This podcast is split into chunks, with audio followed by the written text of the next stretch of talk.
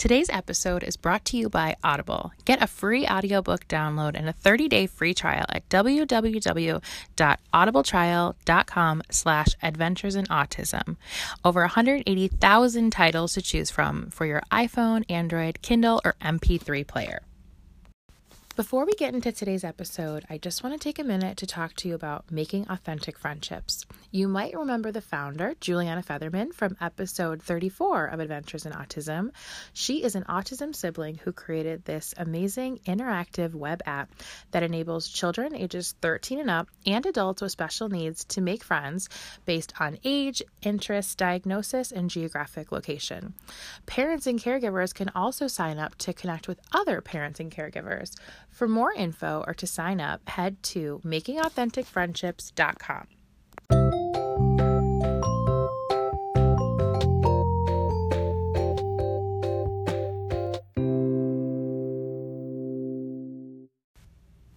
Hi, everyone. Welcome to Adventures in Autism, episode 91. I am Megan Carranza. Thank you so much for coming to listen. If it is your first episode, welcome. So happy to have you. And if you have been listening, thank you so much for coming on back, especially now during these crazy times we are experiencing. We are still in full quarantine mode over here. I know some states are kind of lifting things. I actually have uh, many, many updates for you guys on what's been going over here, but going on over here, I should say. But that is a conversation for another episode. Maybe I'll do a, an episode next week about some some updates. Um, today, I'm really excited. My guest is John Felligeller, and John is an autism dad and an amazing advocate. We were actually connected through past guest Sarah Marshall. She was my guest on episode 15, which is also a great episode for the the vault, the back in the beginning of Adventures in Autism, and she is amazing. She's a, a, a travel agent that specializes in planning vacations for families with special needs, and she had met John, and then contacted me and was like, "I have somebody who would be amazing on the podcast." So John and I connected, and we we talk about this on the show, but it was many moons ago that we had initially connected, and just trying to find a time to make this happen was difficult for us, but like, what better time than when we're all in quarantine? So, we recorded this episode just a few weeks back, and we do talk a little bit about quarantine. John has a really amazing story with his son. He also is recently divorced, so he talks about co parenting and kind of some of his strategies. He's also a really amazing advocate, which he actually does for work. Um, and he talks about his work in ministry. At, at the end of this episode, he references the Easter service that he was a part of which we recorded this I, I, honestly think like just a couple days before easter and i kept it in because he said that you can actually go back and and listen to that and it's like geared specifically for families with special needs so i thought that'd be a great resource um, we talk about this on the episode but that's something i feel like comes up quite a bit that i hear about from people that like their church life is really important but kind of finding a way to work their special needs family into all that sometimes can be a challenge. So John is a really great resource when it comes to that. Um, but we just had a, a, really awesome conversation, and he's he's just a, a great guy and a great advocate. And you guys know I love having a dad on the show. So without further ado, I hope you enjoy listening to my conversation with John. Hi, John. Welcome to Adventures in Autism. Hey, Megan. It's great to be here. Thanks for having me. Well, thank you. I was just chatting with you beforehand. We have been trying to make this happen for months now. um, yep. And obviously, we're all in kind of a, a unique season dealing with the coronavirus, lots of school closing and cancellations. So we're a little more free right now. Um, and I was really excited to finally get you on the pod. So I I'm not super familiar with your story. I know a little bit, but I'm excited to kind of hear you sort of take us back to the beginning.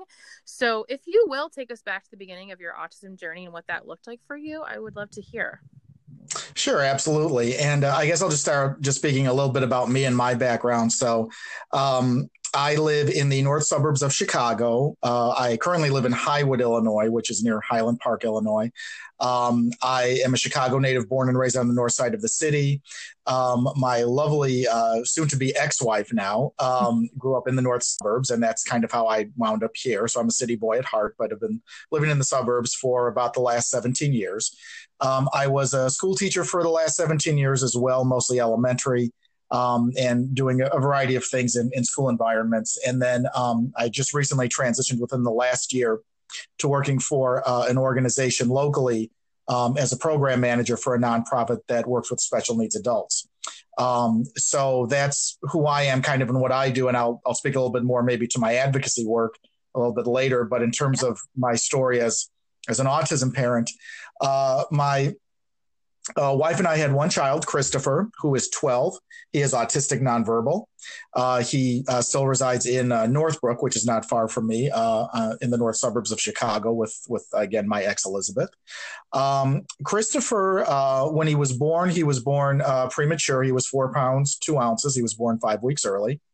And I would tell you that he had a variety of, of issues from early on uh, we really, even though we both had a background in education, we really didn't know a lot in terms of developmental milestones, early childhood development, that type of thing.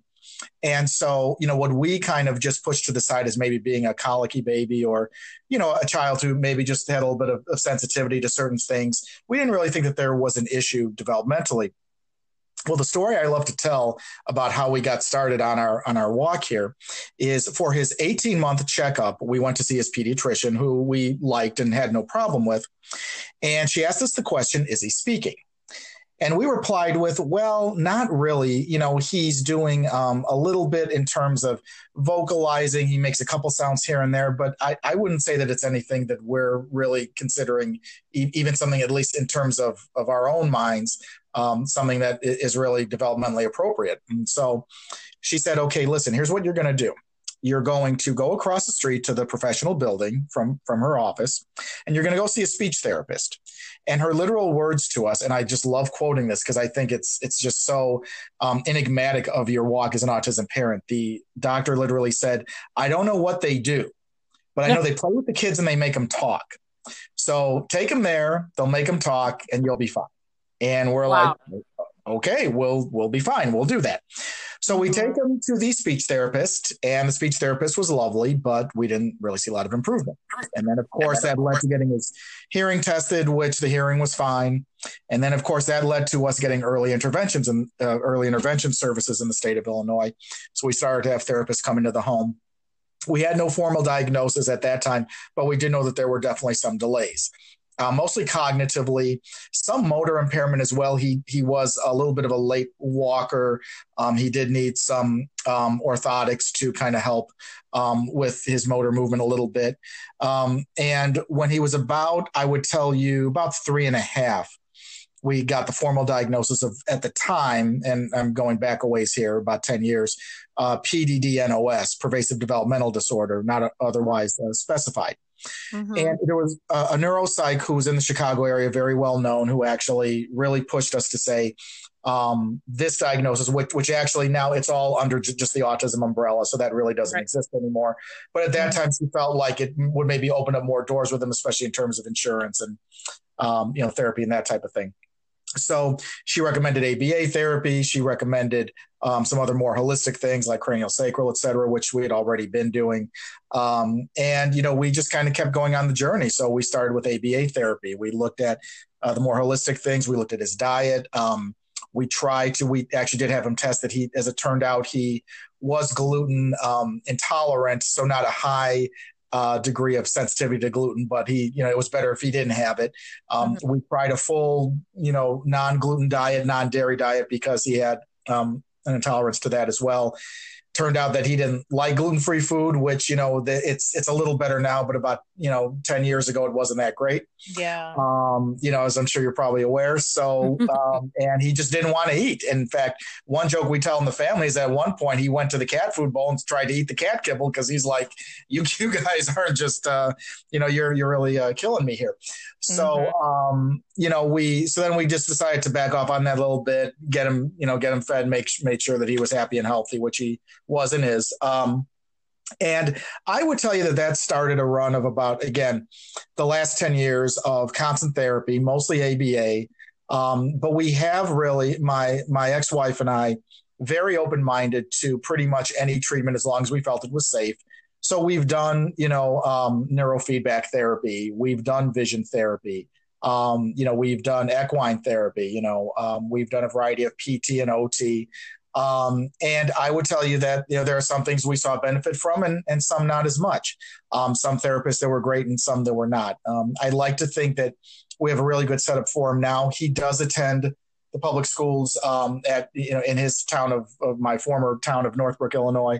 Um, it's a great school district there um, great life skills program that he's in wonderful teachers wonderful setup that you know we foresee he will you know easily be at you know through that local school district um, through high school and into transition mm-hmm. um, one thing that was kind of unique to our experience that happened about a year ago though was that he had no uh, history of seizures mm. and last year and i would tell you that it was just about over just over a year ago it was in march of last year that i got a call from my from my ex-wife um, at home saying that uh, our son had thrown up in the car on the way back from ABA therapy, and this was on a Saturday. And she said, "Just be ready when I come home to kind of help clean him up."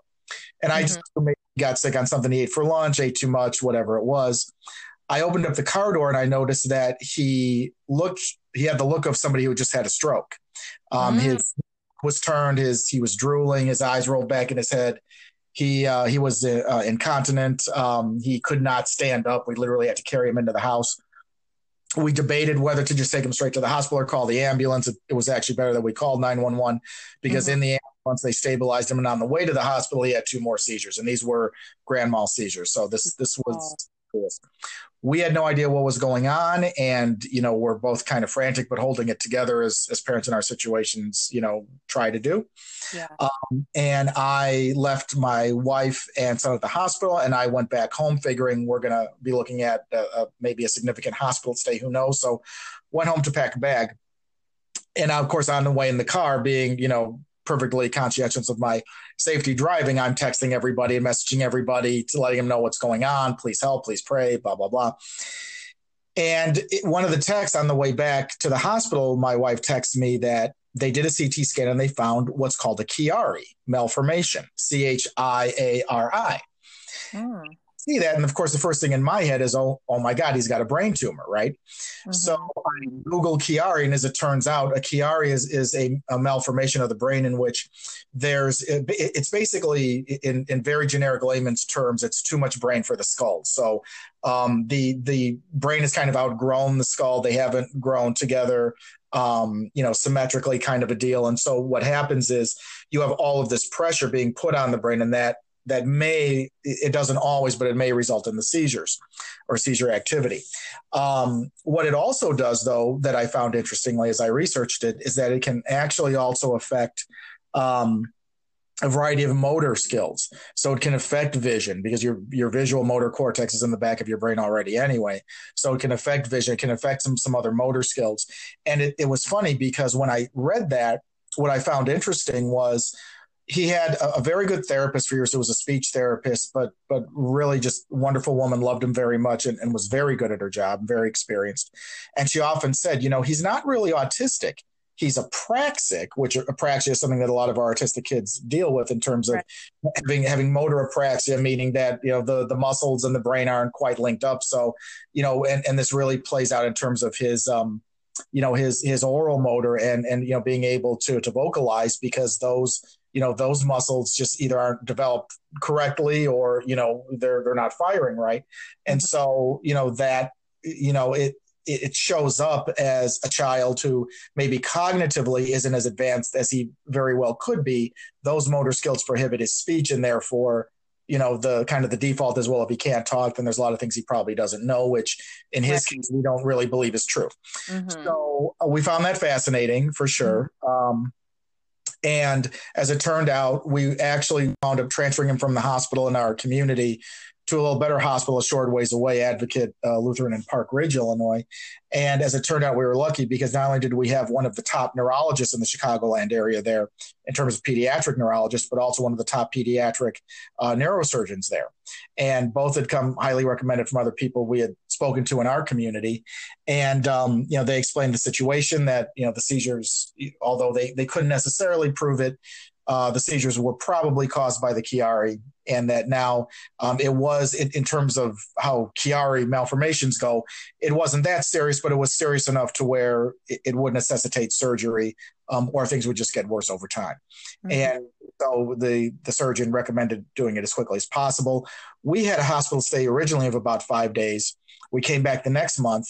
Uh, right about, to be honest with you, was uh, probably I think we went in uh, it was the day after um, my birthday. My birthday is actually Easter Sunday this year, and, and so I think it was it was actually a few days after my birthday. So I think it might have been April fifteenth of last year. He went in for the surgery, um, and and truthfully, the surgery went great. Um, they did have to remove a small part of his skull and his C one vertebrae. Um, but I'm, I'm, happy to say that even though he had a lengthy recovery, um, he's doing quite well now. Um, he's pretty much back to normal, back to all activities.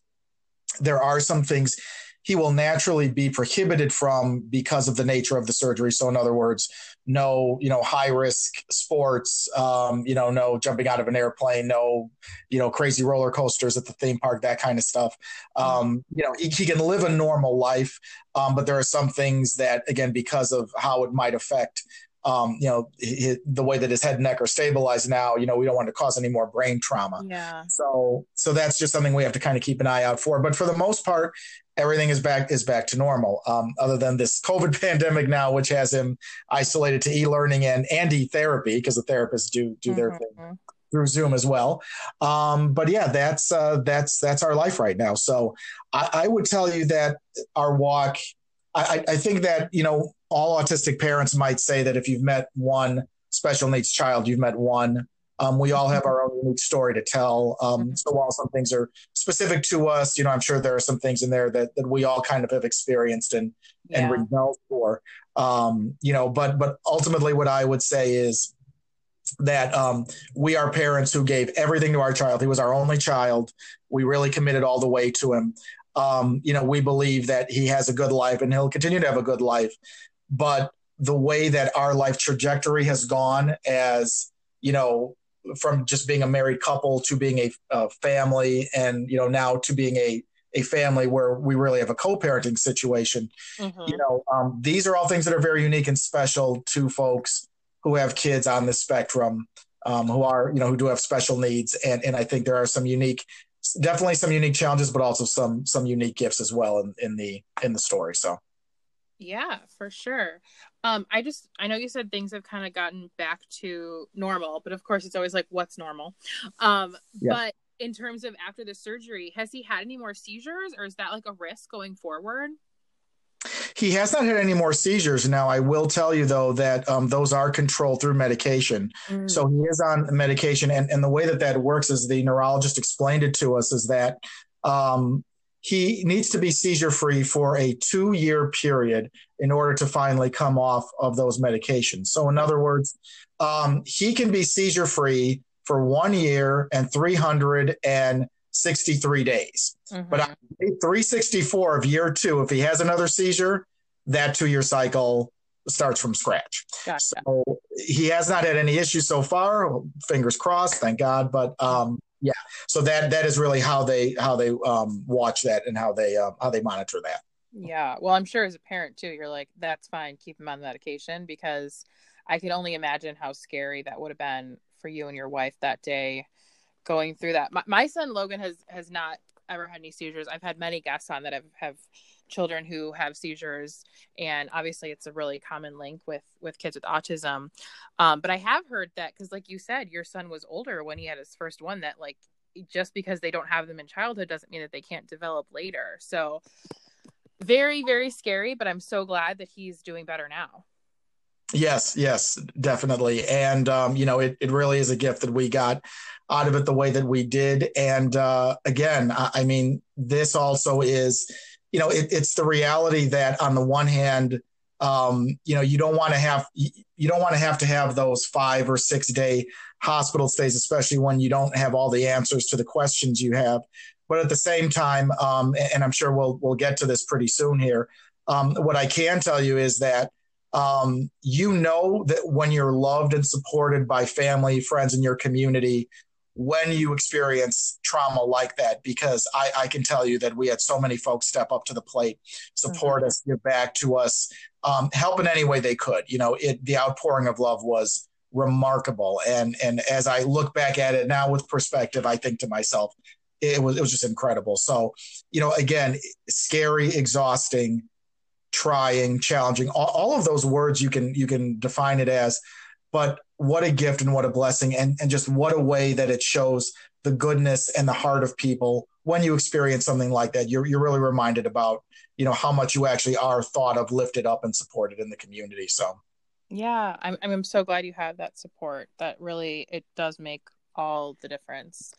Um tell me a little bit because i know i mean you had mentioned that you're your soon to be ex-wife and this is pretty recent for you. How has the adjustment been going from you know this like family unit to now single parenting especially in terms of having you know a child on the spectrum yeah, and and what I would tell you is that you know, and and without going into to too many of the of the gory details of exactly yeah. how it went down, but um, you know, ultimately, first of all, I would tell you that, um, like I would tell you, most parents going through divorce and, and especially special needs parents, that the child really is at the center of our family and at the center of our lives. Mm-hmm. Uh, we love our son to death and we both want what's best for him. Now, I will tell you that, you know, certainly one of my biggest concerns as this played out was um, knowing my child. And again, there might be a lot of folks listening to this who have a child that you know, certainly has is more medically fragile or has you know more issues developmentally, cognitively, et cetera,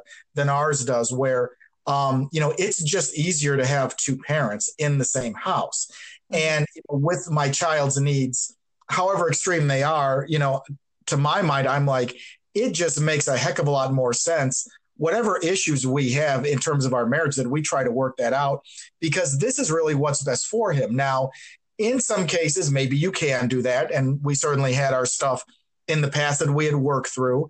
Um, and legitimately, there may be some folks who have equally tried it. And it may just be better off that, you know, parents separate or divorce. And in some cases, especially if there's other things going on where it, it literally is, you know, a safety issue or what have you, you know, then, then yeah, you, you do need to make those choices. But, you know, my biggest concern was how do we co-parent? You know, what is this going to look like? And, and uh, the, the biggest issue that I think all special needs parents have, even if you are happily married, is parent burnout and, and caretaker burnout. Yeah. And we specifically know this in a way that other parents don't. Whereas, you know, as, as parents, you all have those moments where you go crazy and pull your hair out. But as a special needs parent, you legitimately become taxed physically, emotionally, mentally, spiritually. And so how do you, how do you really address that in a way that that's healthy? And when you have two parents that can kind of tag team it, it helps. Um, and in our case, I think what we've done, and I really spoke to this um, through a couple of other webinars I had done recently, but talking especially about being a special needs parent, really in this COVID crisis. Um, you know, one of the things that I, I've really spoken to in, in those arenas is that, you know, my, my wife and I, my ex-wife, um, you know, regardless of our, the emotional things between us, we've really stepped up to the plate more recently, especially during this crisis, to really be good parents and good partners in that sense. Mm-hmm. One big thing, and and in the webinars, and I'll just touch on these briefly. One big thing in the webinars that I spoke to are, are, are the three C's: communication, coordination, and compassion. Okay, communication in the sense of we want to make sure that you know, even though we have like our set schedule in the same ways that, you know, I would be communicating with my ex about, hey, he had a good night, he didn't have a good night. Um, you know, this is what we did today. These are things I'm seeing. You know, maybe he had a little bit of an extra meltdown or was frustrated, whatever. You know, all of those things get amped up, especially with what we have going on now with the quarantine. And so, mm-hmm. um, communication really is is key. So I think we do a very good job communicating, sharing ideas. Um, you know, I, I tell the story in the webinar about how when I heard the news over the radio, I had just dropped my son off from having him over one weekend, and I had just heard the news report come come in over the radio from the Illinois governor's office, saying that you know the next day that that Monday all the restaurants and bars and everything would be closed. The 1st thing I did was pull over, call my ex, and say, "Hey, listen, he loves going out, he loves eating, he loves restaurants. They're not going to be open anymore." So. Mm-hmm. You need to be aware of this, and you need to be, make sure that each one is communicating as much as possible. Again, for the welfare of your child, you may or may not have a good relationship, but you want to at least keep that open and, and as integral as possible for them. Uh, coordination is the other thing I mentioned. So, um, you know, one thing that I've been lucky to do in this crisis is because of the nature of my job is work from home. Um, even though we're all home, um, you know, my wife, who's a school teacher, um, has e-learning that she not only has to do with my son when she has him, but she's also responsible for doing e-learning with her own kids that she teaches. So right. since I work from home, but in a slightly different capacity, it's a little bit easier for me to take him extra. So I tell her, listen, you know, this is not in our parenting plan, so to speak.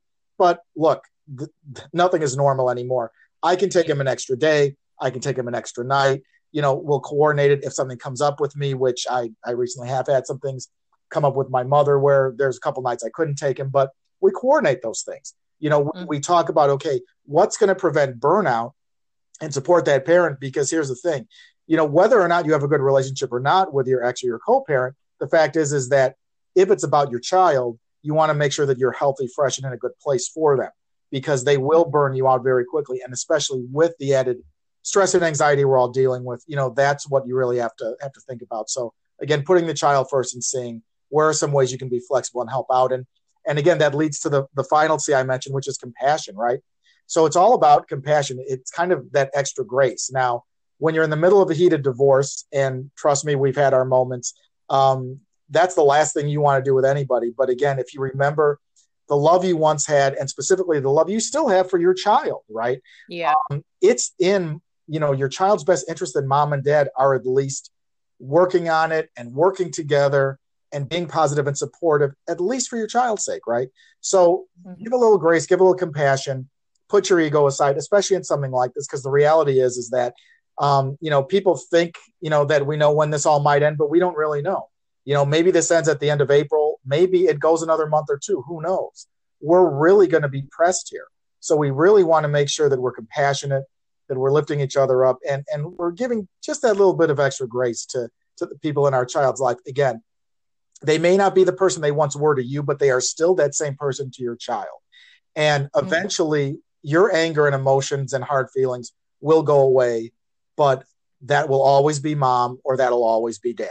And so that's how you have to kind of work with it, I, I think. Um, and again, our situation has not been perfect, but since specifically this whole COVID thing has broken out, I think we've done a pretty good job at it. And in general, I think um, it's just kind of, you know, made our relationship in that sense a lot better as well. So. I really appreciate you sharing all that. Obviously, from your perspective now as a single parent, but I just think in general that is good parenting advice. I think no matter what your situation is, having open communication, coordinating everything, having compassion for each other. Because, like you said, uh, burnout is so real, and mm-hmm. that's not necessarily something that has come up a lot on on the podcast before. I mean, we talk about you know high anxiety, high stress, but I think especially right now with everything that we're dealing with, yeah, the burnout is real, and the, I mean, there's there's so much stress going on outside of the situation. Then add you know like taking care of kids into the mix. I have three kids, so it's like Logan. I have Logan, and then I have my two daughters. So there's just a lot going on all the time. So I think that is really good advice across the board. But it does sound like you and your ex-wife have like really worked hard to have a good relationship just for your child, and I think that that is like truly the best thing you can do in any situation. Yeah, for for sure. And I, I, guess the last thing that I would just say to that too is I I always make sure that I'm sensitive to again those folks where there there might not be a co-parent in the space, and there are a lot of families like that where you know this this all sounds great, but um you know I, mom's not in the picture, dad's not in the picture. Right. What do I do? Well, um you know first of all I I I'm sensitive to those things, and I acknowledge how difficult, extra difficult, you know that is on truly a single parent you know when there isn't another co-parent in the in the picture um, but again that is where you can kind of apply those same tools or those same approaches to the people that are in your life you know you may not have mom or dad but you have grandma grandpa auntie uncle you know brother you know your um, you know your siblings um, mm-hmm. you know mm-hmm. other close friends in the community neighbors etc whoever those people are that you pull on make sure that you're you know communicating with them make sure that you're coordinating with them i mean we're all kind of home right now and you know nobody wants to spread anything but um, this is probably kind of a good you know beta test so to speak to say hey you know what you know maybe somebody might be a good you know respite helper or worker in the house yeah. maybe somebody could give me a few hours so i can run out to the store or you know do some work at home or whatever the case is so mm-hmm. you know we we just want to make sure that we're opening ourselves up to the opportunity it is so difficult as a special needs parent to open yourselves up and to really say you need the help, especially early on in a diagnosis, which is a whole other story. But um, you know, I think we really need to remember to really be speaking out what we need. Um, and, and again, don't you know you, you want to push that guilt aside, especially at a time like this, because the bottom line is we're all stressed, we're all under a lot of pressure. And so all of the guilt and the negative feelings and the doubt, you know, let's let's push that aside speak out what you need. You never know what somebody is willing to do. And, and honestly, I think we can all speak to a lot of acts of kindness that we've seen across the board um, with our own families, but also in our communities and, and across the nation and across the world right now. I think it's a it's a fascinating time, but I think it's a time where we're all called to to be the best people we can be, and that starts with us being good parents for sure. Absolutely, yeah. I mean, this really is such uncharted territory for all of us, so we're all just kind of figuring things out as we go. I, I totally agree with you that you know the single parents that are like truly solo parents that you know don't have a co-parent in the picture I mean, I think we all need extra support right now, but those parents, especially, like you said, just you know, reaching out to anybody in your support system. And again, it's not like you know what you want to get sick or get anybody else sick, but at the same time, it's like you need to put, you know, your you need to be a self advocate as well and know that like, hey, this is a lot right now. I'm starting to feel like I'm getting burnt out, and being able to pull from that support team is just so important. Definitely, for sure. Yeah. Tell me more about your your work and especially like as an advocate. Um, I love that you said you're working with adults. What's that like? Sure, absolutely. So, um, well, um, I work for a small nonprofit um, that works with special needs adults. So these are these are folks in transition or older. So you know they really run an age from 18 to I would say the oldest are about like in their early 30s and um, it's it, it, it's fascinating. Um, yeah, I'll speak a little bit to that, and then kind of how I got to a place where I could actually be in a position like this. Um, but I, am a program manager, so our organization um, is small but mighty, as we like to say. And so what we do is really intentional, grassroots kind of stuff. Um, the programs we run are really classes, so educational classes and social programs and outings. So, um, you know, we do things like art programs. Um, we do something that we call Makers Lab, which is uh, kind of a class where they do crafty things that we actually sell on our um, organization's website, kind of like our own Etsy page, and then you know all that oh, wow. goes back into the organization. Um, we also do some of these pop-up shops, so we actually do um, some of these community events, you know, like farmers markets and different things where we'll sell our stuff as well. Um, you know, we do outings in the community, like your kind of typical movie nights or you know, guys' night out, that kind of thing. And you know, sometimes um, we do very um, unique things, like we do you know, kind of these uh, creative writing uh, programs and classes. Uh, the the art program we have is very unique and special because not only do we have a, a, trained, talented artist that teaches it, but we've actually had some great inroads in our local community where we've had our artwork shown various local businesses. We've had artwork shown um, at the village hall, um, you know, for our town. Um, we're going to have a show eventually when everything opens back up at the public library. So it's it's really fascinating stuff. Um, I was only able to step into that role though because um, you know I besides having a special needs child, um, I actually got into some advocacy work, um, kind of intentionally and unintentionally, so to speak, um, a few years ago. I had actually I, I, have a little bit of a passion for writing, um, and I always said that I'd, I'd write a book someday. Never got around to it, and I was talking with with some folks that I knew that you know were also special needs parents that did some writing and one had suggested a few years ago, hey, you know, I, I blog for this organization. You know, they'd love to have another blogger, especially, you know, a dad, you know, a guy to come on board. Would you want to try it? I said, ah, sure. So I started blogging with this um, small organization, special needs uh, ministry organization in Wisconsin. And within about six months, they got uh, absorbed into a larger organization called Key Ministry. Key Ministry is a national organization. Uh, it's a special needs um, disability ministry based out of Cleveland, Ohio. Um, and they have a, a, variety of resources for parents, families, caregivers, and also for churches and how to support uh, specifically, you know, houses of worship in order to really create programs for special needs kids, adults, etc., to be included. Um, you know, one thing that really is a is a tough thing for families is that when you get a diagnosis, you know, you feel so alone, and maybe you have family that understands, but maybe not. But also, too, in your own community, sometimes you know people will go to the churches or you know whatever denomination you might belong to because they think that there's an open door for them, and in most cases, um, they either don't have any kind of support or program but there are also horror stories of some churches that actually may close their doors to certain families because they say we just can't help you. So that's what an organization like Key Ministry does. And so um, they do uh, a national conference once a month, which unfortunately uh, it would have been in April but got canceled. Um, I became a, a, blog writer for them and a speaker um, a few years ago. Then, so I blog for them as well as uh, another organization based out of Indiana called Hope Anew. And there's a couple of folks who are also tied to Key Ministry, and um, they started their own organization there, and I blog for them. And I, have had some of my things posted on the Mighty as well. So most people kind of in the special needs world know the Mighty in terms of that resource. Mm-hmm. Um, and uh, I've done a few podcasts here and there. I've also gotten very much involved from the standpoint of supporting special needs dads. So a great organization that I actually started working with is called the Special Fathers Network. Uh, the Special Fathers Network uh, was founded by a businessman in downtown Chicago named David Hirsch. David had worked with some fatherhood organizations for the past 20 years, and more recently, he shifted his focus to special needs dads. And he started an organization that does a couple of things. One, it provides mentorship for special needs dads. So, in other words, if you're a dad, let's say, especially one with a new diagnosis, and you are very fresh to this and you don't know where to go for help, or even just some advice, or just to have somebody to talk to, the Special Fathers Network has a mentorship program where you can get connected to a mentor dad. So, someone, let's say, who may or may not be older than you whose you know son or daughter may or may not be older but someone who has kind of already walked down the road to a certain degree. Maybe the same mm-hmm. diagnosis as your child maybe kind of the same uh, demographic roughly uh, speaking.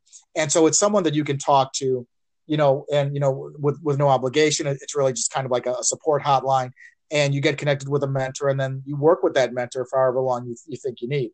Um, i'm a mentor dad. Um, you know i know plenty of the other ones. They're wonderful guys and there's also a whole line of podcasts that go with the Special Fathers Network as well. I had done one of them.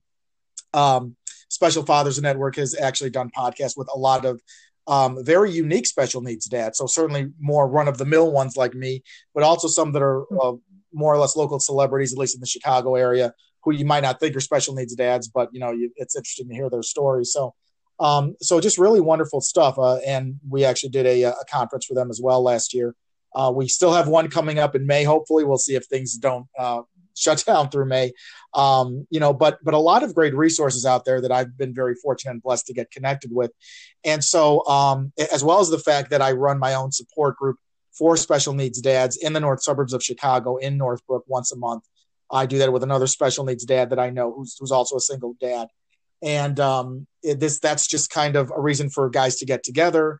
Um, you know, just share your stories. I have a little fellowship. Usually try to invite a guest speaker as well if possible, and and just a way for guys to connect. So um, one thing I found as a special needs parent is it's tough to share your story and ask for help. One thing about guys, especially though, and I'll really speak to this because it tends to be my niche a little bit more, is that guys are the fixers, right? Guys are the fixers in the family. Usually, the dynamic you see with a special needs family is mom does all of the heavy lifting in terms of finding the therapist, finding the resources, digging all this stuff out, organizing, getting calendars together. Great job. My my ex was so great at this and still is. What does dad do? Dad usually listens to everything, agrees with whatever's best, and and writes a check if possible. You know, dad usually throws them himself more so into his work because then there's this added pressure of I need to provide, I need to get the resources, I need to be able to pay for all of these new things, right? Mm-hmm. The problem is is that men very typically don't like to share their feelings, don't like people to know that there's a problem, and also don't like this feeling of helplessness, right?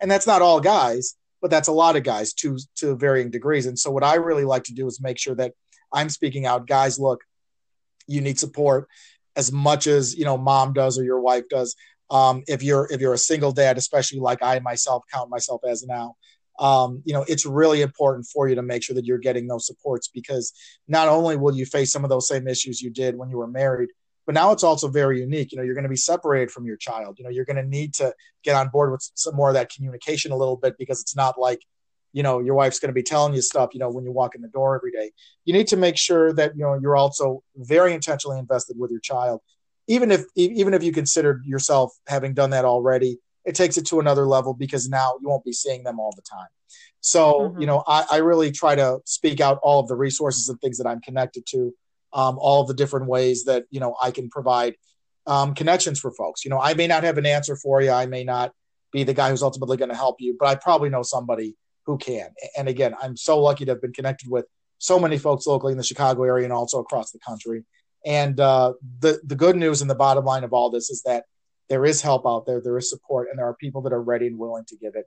All one has to do is ask. And so I, I would just really impart to everybody listening to this if you haven't gotten to the place where you're ready to start asking for the help, please consider that.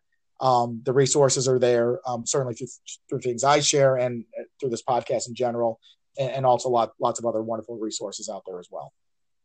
Yeah, I really appreciate you sharing that, especially from a father's perspective, because I think support in general is just so important for special needs parents. Like you said, especially in the beginning, like uh, after a new diagnosis, it's it is a, a lonely kind of scary road at that point and honestly that's like the biggest reason why i started this podcast because i i know i personally would have really benefited from hearing just other people's stories people who are you know on the same path or a similar path um, but especially for dads i think that it's it is a little bit different because like you said moms are the ones who are usually kind of getting the schedules together and coordinating everything. I think for fathers it's just like they they experiencing the same type of things but just in a different sort of way. I know my husband and i have definitely we i always say i'm like we end up in the same place but we just like take a different road to get there um because we just process things so so differently and i do think it's really important for dads to have like that support from other dads. I love having dads in the show. I I I know I have male listeners, so I can see my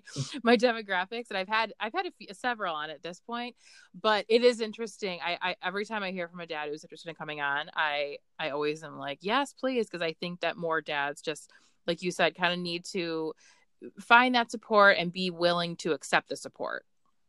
Yeah, and and and uh, it really goes back to that that whole idea again of, of just asking right and, and being vulnerable enough to just say, yeah, you know, I'm I'm one of you, and and sometimes that that's all it mm-hmm. takes. You know, you don't you don't need to tell me every, you know, very personal detail of your life, but you know, if if you share enough, you know, you realize how much in common you have with yeah. all of us, kind of on on this journey, and and and, and sometimes you know it really goes unspoken, right? You know, I mean, we we all kind of can nod our heads in a circle when we all kind of share some of these stories because we all connect to them in some way. So you know the fact is is that you know the the resources and, and the help are there um, more than ever I, I, think we need to be connecting with people and again one benefit going back to just referencing the covid thing is that um, i think people are doing that in some very unique special ways and as special needs parents we especially need to be as always extra sensitive to it because of the way that it's affecting our kids now but also in the ways that we can be reaching out to others and, and helping and supporting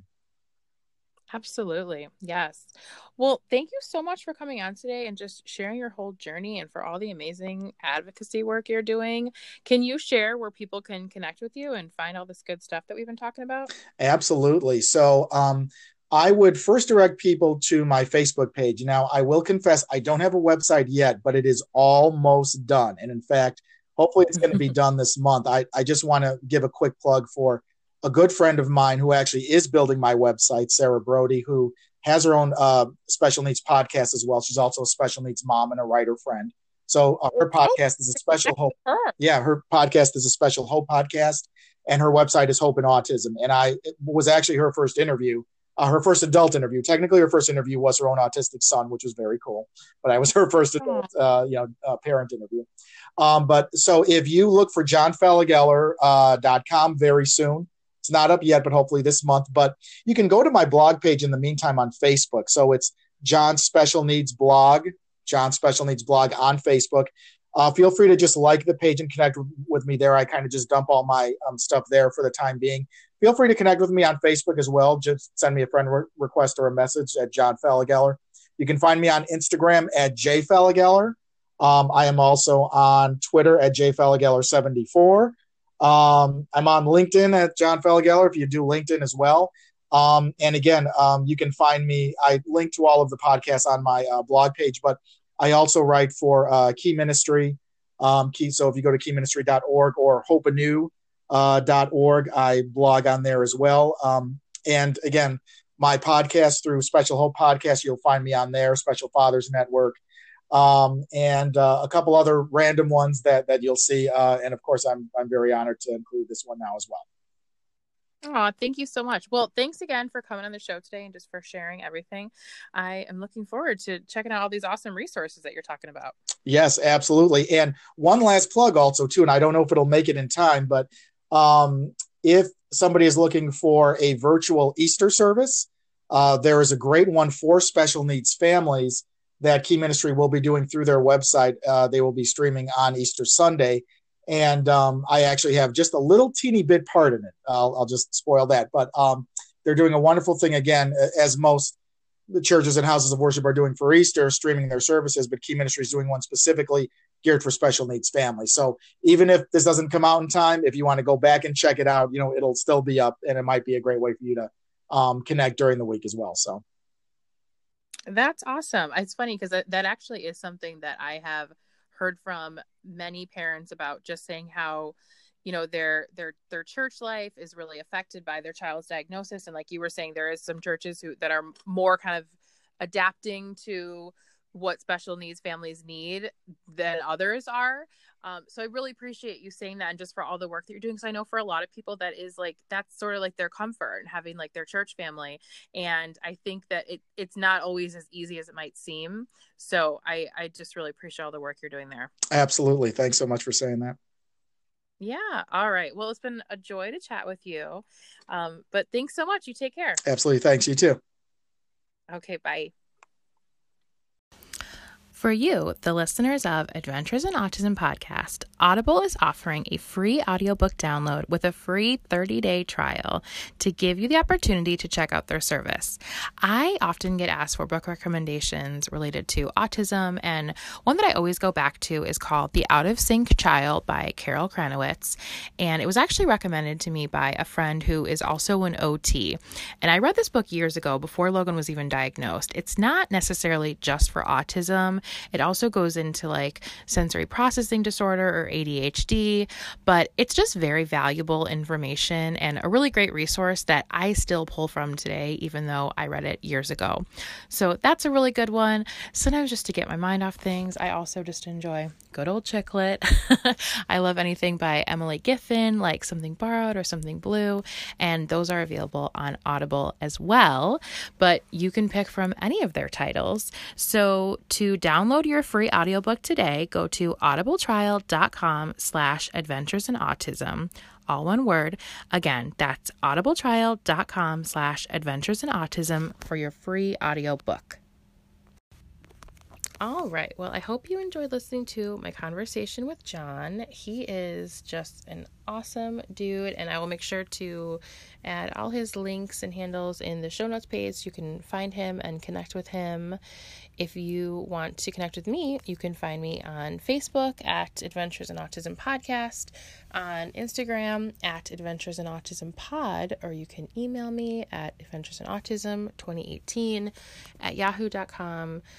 I say it every week, but I love hearing from you guys. I love getting feedback about the show. If you have any questions or comments, send them my way. If you are interested in being a guest on the show, if you would send me an email with a little bit about you, your backstory, what you want to talk about on your episode, that would be awesome and get the ball rolling there. And that is all for now. Again, I have many updates to share with you guys. We've had a lot going on over here, a little too much, if you ask me. Um, but I will I'll come back and share that another day. If you have been enjoying the show and you would be so kind to leave a review on Apple Podcast, those reviews mean so much to me. They really do help people to find the show. I am extremely untech savvy and I don't know much about algorithms, but I do know that the more five stars and happy reviews the show gets, then the more people can find it and listen, and we can just share the love. Um, but you guys are the best. Thank you so much. And until next time, take care.